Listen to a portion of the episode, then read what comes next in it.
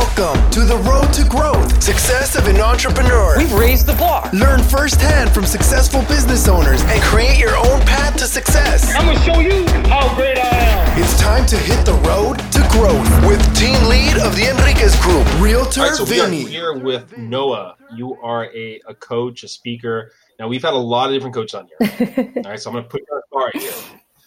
What separates you from other coaches? So first, hi. Um, thank you for having me.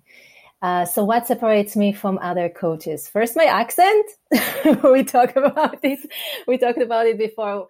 Um, I love the pre pre-recording conversations. So um, I'm originally from Israel, and I have to say um, we moved from Israel to the U.S. 15 years ago and I had to adapt to a different culture. Israelis are very direct, uh, very direct. Even if you don't ask them, they tell you what you, what they think. And um, I think what was cool, it, it took me. I was very lost in the move to the U.S. Uh, in so many different ways, from culturally to career to um, parenting, which is different. Um, but when I arrived to the coaching training and I start coaching people, it was like hitting home because coaching is about having very direct and open-hearted conversation. So it's not about being uh, rude, um, but it really allow it, it allowed me to bring my whole self into the into the conversation, and I feel that maybe that's the thing that allows me to be different than other coaches in conversations with my clients.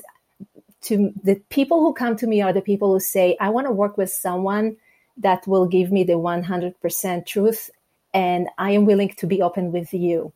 And every time a client is 100% you know bring their whole self and they say i screwed up and i really want to talk about it and i, wa- I know i wasn't my best self and they explain the why behind that I cheer cheer for them because I tell them, you know, when you bring your honest self into the conversation, that's when you can grow.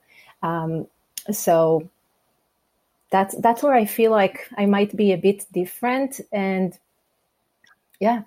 Well, so so talking about the directness of it. So I lived when I was a young kid for a year in New York, right? Mm. And I've grown up a lot of my time in San Diego and California, but traveled a lot. But the one thing I noticed from the East Coast to the West Coast, at least from the short time frame, is they were very direct on the East Coast Yeah. and not so direct here on the West Coast. And it was funny because I, I remember at, at a young age, people go, "I don't like you," and you're like, "Well, I don't even know you," but they're being direct and tell you. And then here, people that you know and talk to on a daily basis, maybe they don't tell you. They try to uh, protect your feelings Mhm. And you find out later on. And I think that I'd rather have the directness that someone like you offers Mhm. compared to, all right, I don't, I want to protect them. I don't want to tell them this because I might hurt their feelings. We'll slowly get there. Yeah, so you know, it's a it's it's a dance. It's a dance between, um, as I said, not being rude, um, but making the relationship capacity so much less exhausting. Because think about it, we work so hard to understand what the other person feel, think, and why they do what they do. And a lot of my friends um, told me, American friends or other cultures friends, that it my you know the relationship with me mostly um, is easy for them. At least they choose to be my friend because they like that it's easy. They know there it's going to be a no, it's a real no. If it's a yes, it's a real yes, and they don't need to try and understand what's behind my intentions. Um, so I'm trying to walk my talk um, everywhere, and there was a lot of messiness to get there. Um, you know, the accent, the being different. You know, everywhere I go, it's where are you from? And um, some people who think that I might not understand them because it's my second language. So there were a lot of different demons in that area that I had to uh, overcome with the move to the US, which started with two, three years relocation adventure. And now, 15 years after, we are here citizens. Um, so there were a lot of yeah things I had to go through to get to the other side and fight peace with being different and with having an accent. Well, so let's dive deeper in there. Okay, let's let's first start back in Israel. Okay, so how was how was life there? Where you grow up? Talk about basically your life experience and kind of transitioning to the U.S. Yeah. So, um, you know, I grew up in a family, and some of the people might um, resonate with that. So, my father was an officer in the Israeli army, which means that we were, you know, if he says you you need to be at a car at 8 a.m., you better be there at 7:58. Or um, so it was very uh, rigid way of living as a child. But with that, there was always a conversation in the house of um, always question the authority, always question the expert, always go and check if what you say uh, you understand what you're saying. If not, go to the dictionary. So that's the way I grew up. And hmm. a few years ago, when my father was 70, after I went through my coach training, he called me and he said, I have to ask you a question for my 70 um, birthday. He's going to be 80 soon. And um, I said yes. And he, he, you kind of like got his persona very strict, very direct again. Uh, and he said, how, how was I as a father? And did, did you enjoy being my daughter? And and that right, it, not an easy question to answer. But I had to dig in in and say I'm going to say the truth. We're, talking about walking my talk, right? And I said, that I have to tell you, I did not enjoy being your child. There were too many rules in the house, uh, a lot of rigidness, not a lot of freedom.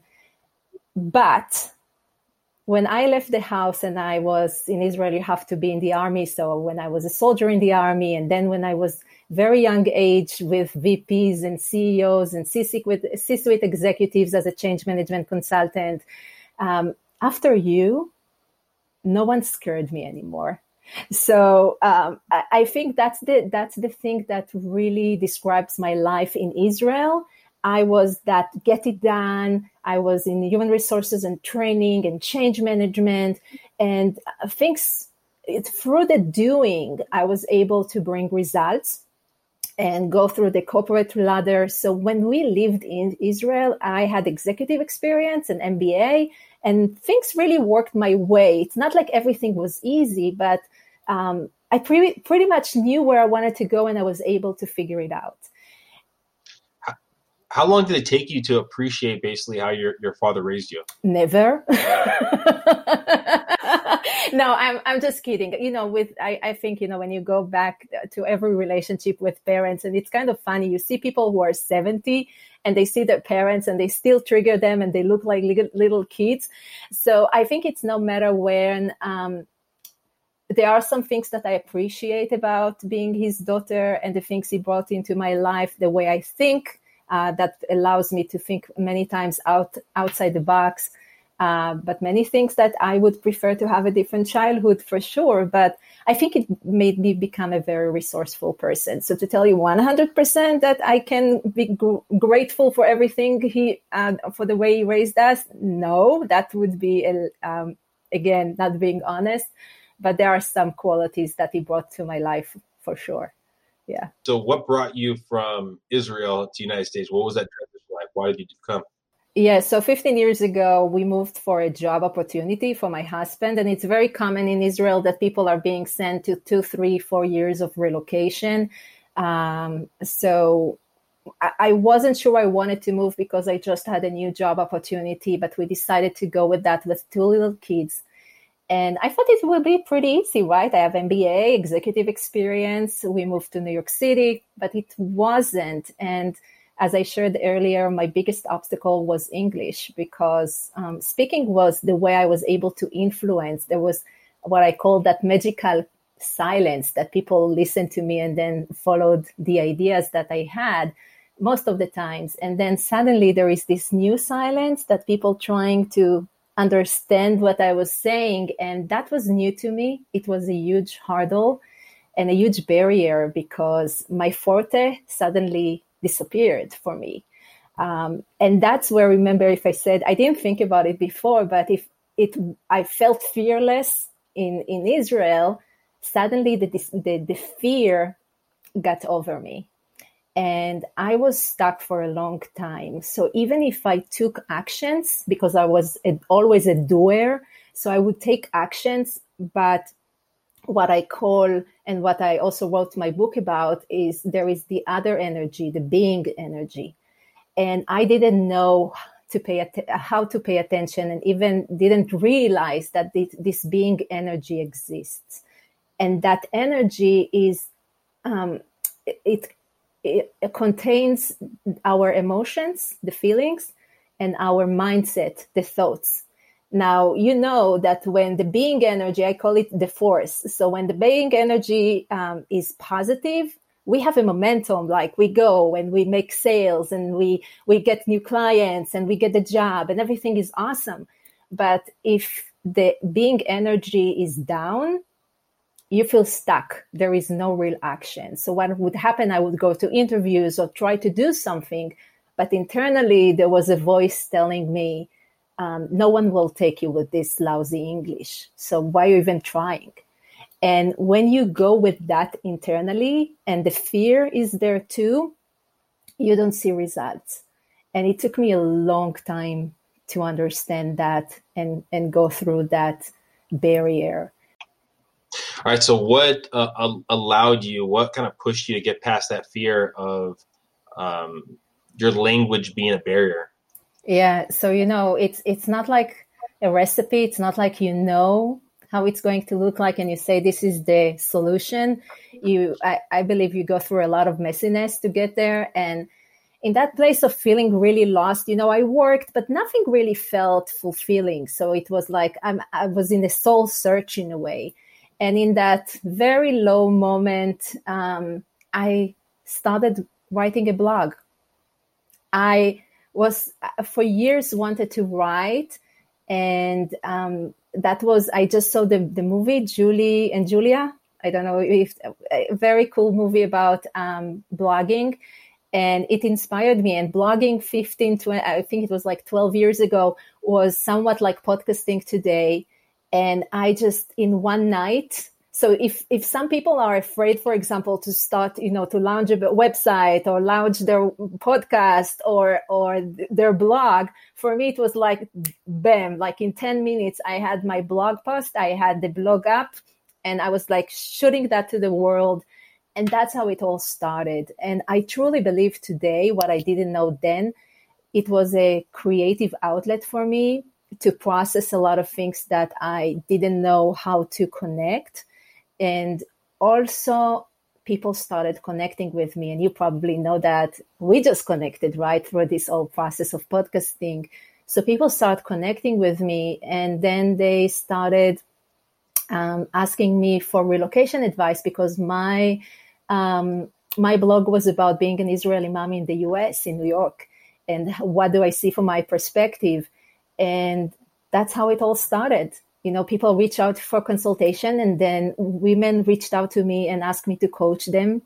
And then when i started coaching people said that i'm i'm funny and inspiring so they would like to hear me speaking. So i found that confidence. And and it's really they said we we want to see you speaking. And i said come on with my english. Are you kidding me? And i said no we connect to you so much.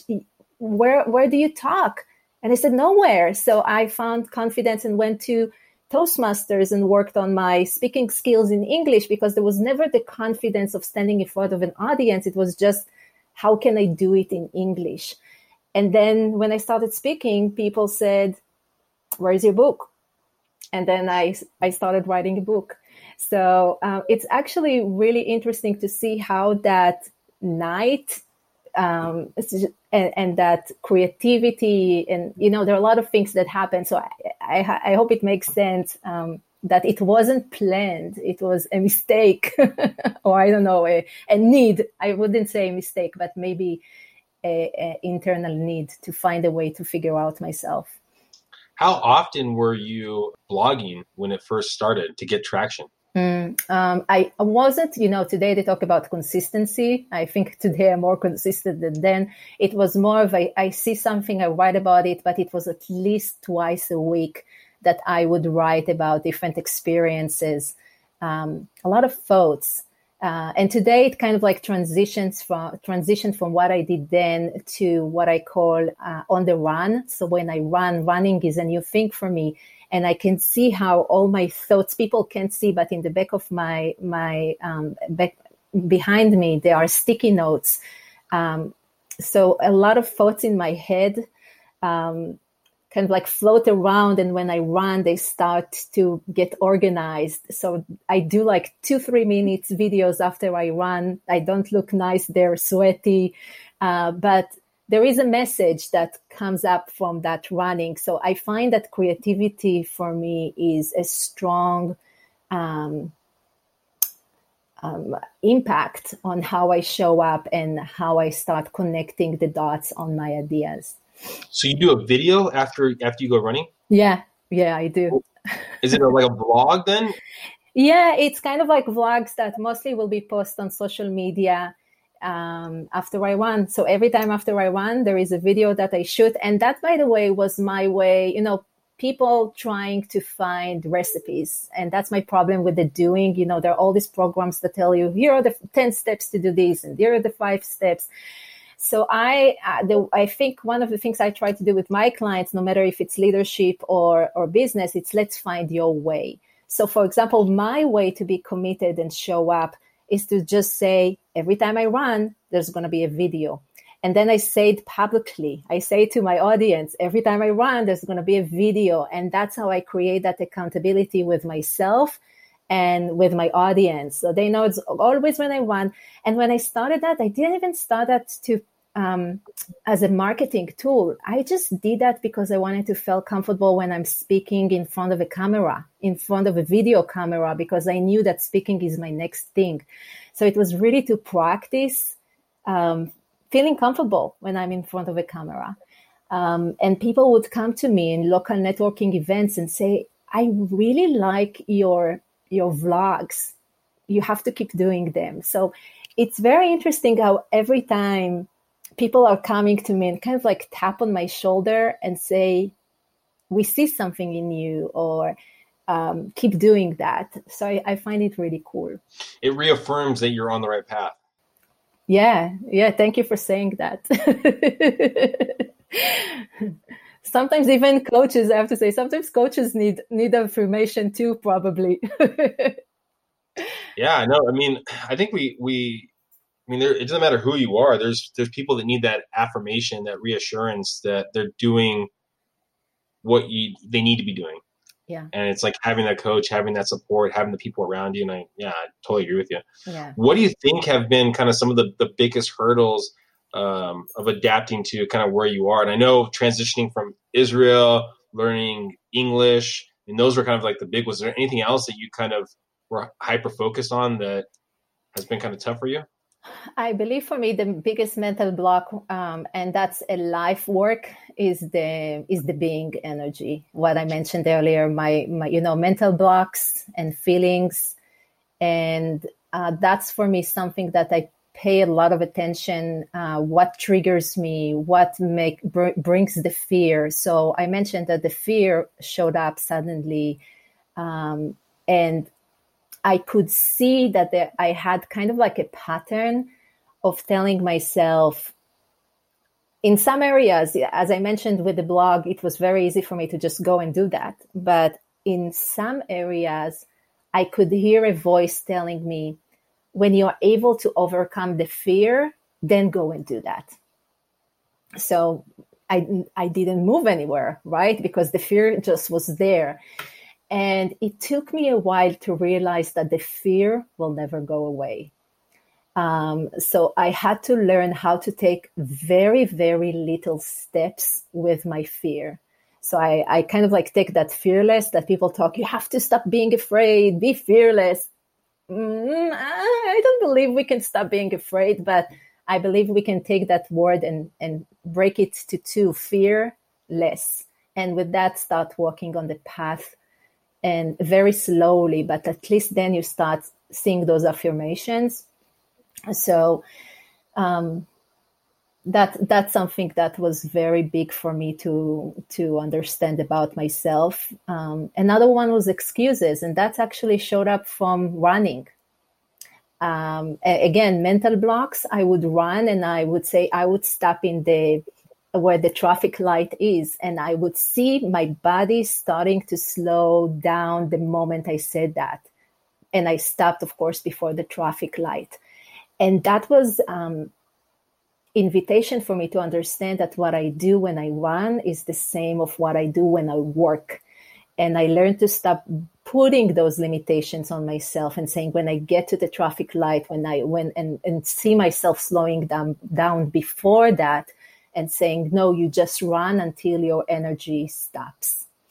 And suddenly for not being able to run 5K, a day after I was able to run 5K just because I didn't put any limitations on myself. So that was a huge learning for me. And I think we can learn a lot from um, workout about our mental patterns and how it show up in other areas in our life. So that was a, a huge break for me. When you talk about the first one about the fear, I mean, you hear a lot of professional athletes that say every time they go into a big match or a fight or uh, a game that they have those butterflies still. And once they feel like the, the butterflies are gone, that's when they know they're probably not ready for for the game anymore, the match. And so I think that's a little correlation. There's, I mean, if you start getting too relaxed in what you're doing, it means that you're not allowing yourself to grow to the next level, to get to that next level. And I think for for many of us, you know, there is that mountain peak that we say, um, you know, when I speak to a group of people, that's when I will feel fulfilled. And then you go and you speak to 15 people and you say, mm, okay, now I want to speak to 100 people. Oh, so there is every, you realize that there is not really just one peak you climb, but there are lots of different stops along the way that, and by the way, I believe to be a business owner, that's the, um, you are in awareness and mindfulness work all the time because every time there is a new fear every time you think you, get there and then there is a new fear and a new fear and a, something else or a challenge it doesn't have to be a fear but a challenge you need to um, address and it's not comfortable. Many times you don't feel comfortable.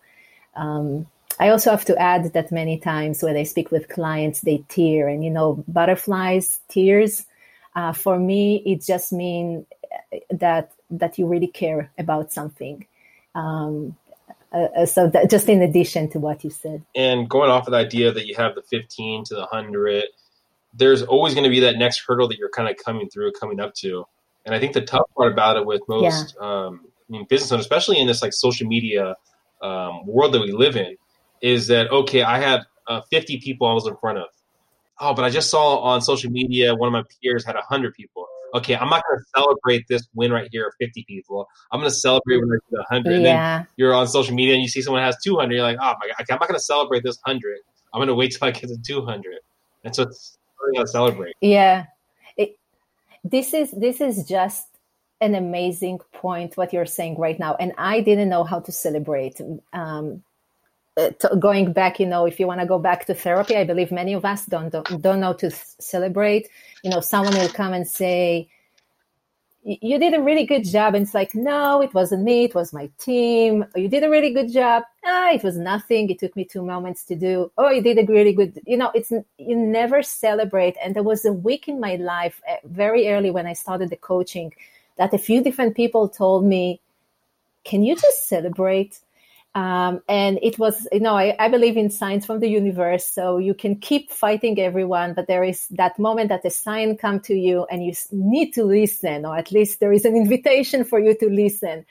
And I believe it's such an important thing to take a moment and celebrate big and small wins. Um, and and take because if you don't learn to do that, you never feel fulfilled. You never feel happy.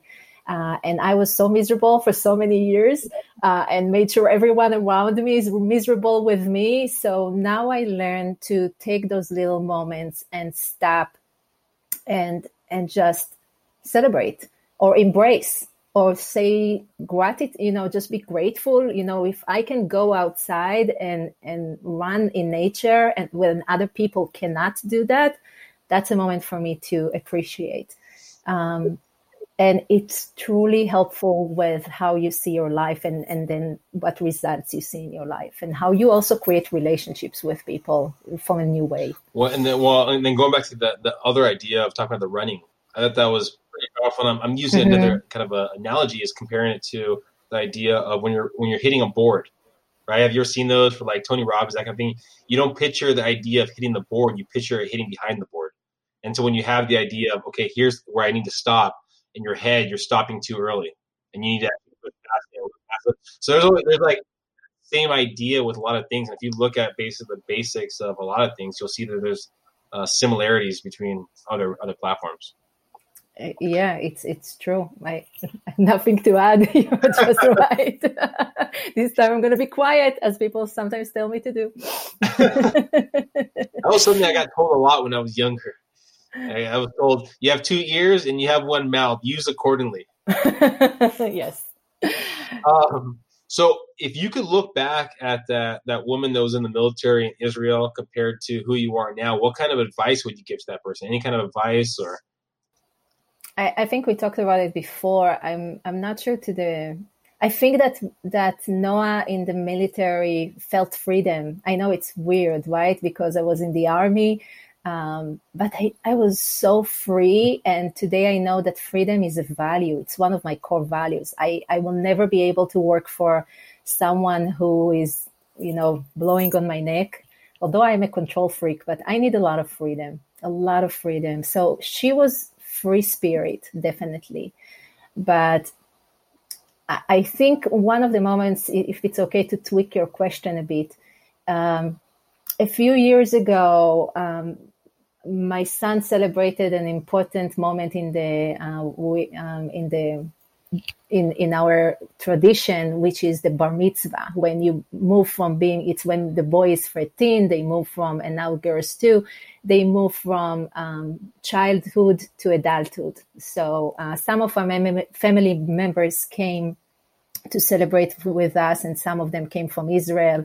And there is always that celebration and bitterness, you know, when the family goes back. Uh, we don't have other family here. We are here uh, on our own, the core family. I have three kids. Um, and then my older son um, asked me, Mom, uh, we had a conversation about living far from the family. And he said, Mom, if you, as your future self, can go back to the Noah that needs to make the decision if to move to the US or stay in Israel? What would you say to her?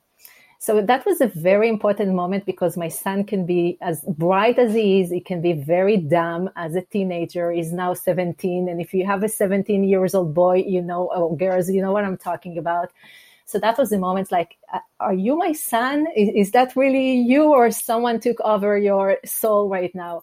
Um, and it took me a moment to answer that question because of the story I shared with you. It wasn't easy. It wasn't like it was roses and, and pink clouds. I went through a lot of messiness.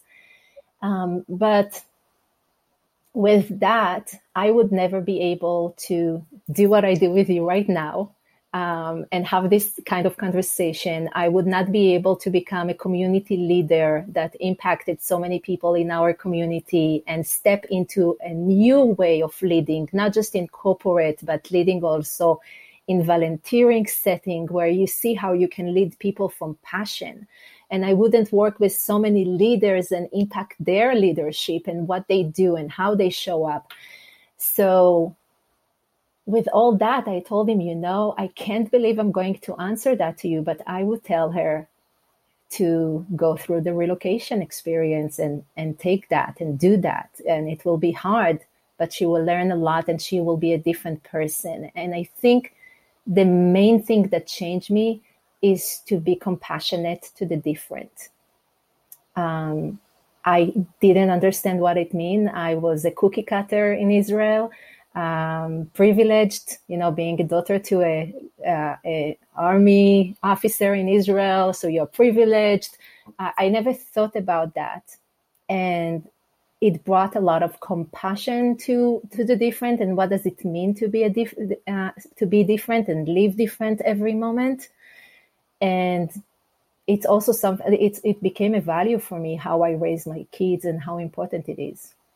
What what do you mean by by privilege? What is what is what is the difference between an officer's daughter compared to maybe someone that Israel Israel is a um, melting pot like the U.S. There are a lot of different people from different countries, um, and if you were born Israeli, you know it's kind of like here. If you were born and you speak the language, so you are the lucky one. But if you move to Israel uh, in the 80s or in the 90s or in the 70s and Hebrew is not your first language, you are expected to be a cookie cutter. You are expected to be like everyone else. And if you are not, it's it's not as welcomed.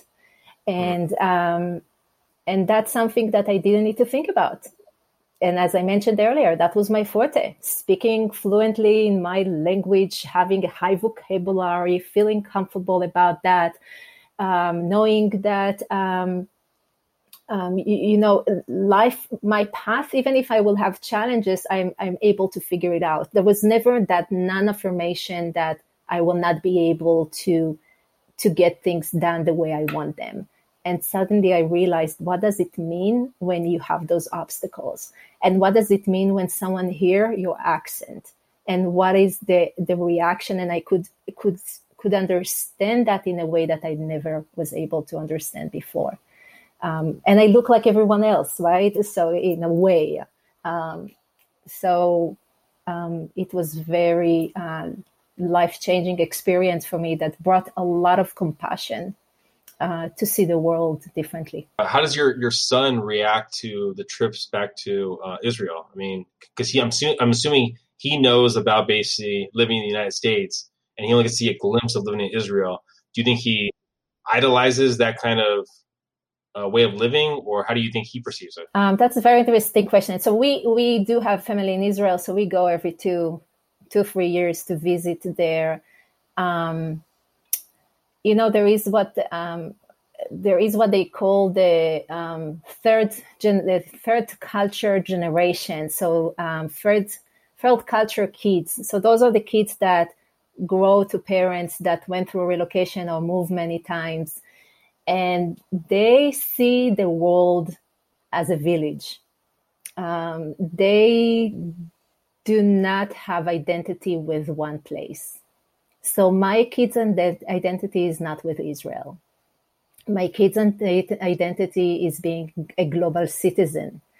And um, I think especially with the Z, uh, the Zoomers, my, the, my kids love to call me a boomer, but the Zoomers really, they don't see color as we see. I see at least that's where I uh, I adore them, uh, and I I hope I did something uh, good with the way I raised them. Is that they don't see color or religion or all the things that we grew up to see and pay attention to, and um, they just choose a person because they enjoy being with them. And I, I adore that about their generation, and I hope uh, we did something good with raising them, with the way we raised them.